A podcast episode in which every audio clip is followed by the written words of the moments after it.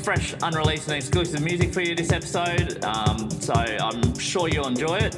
Uh, the last tune is uh, actually one of my tunes. It's called Eye of Storm. It's out now on Frisian Records.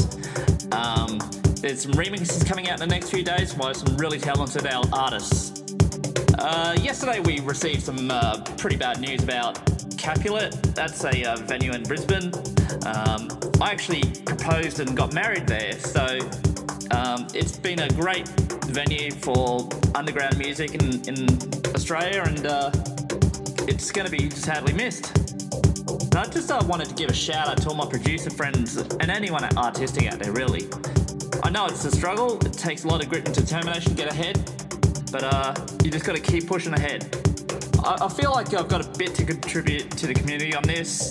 I've made thousands of small mistakes and some large ones too, some really big ones.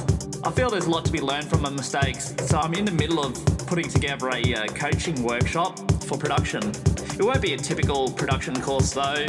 It's going to be focused on teaching ourselves how to teach, teaching ourselves how failure makes us talented, and um, I'll also be getting some uh, other talented artists and uh, producers on board for this too. So it's not just going to be me, um, but it's going to be highly focused um, on basically teaching ourselves to teach.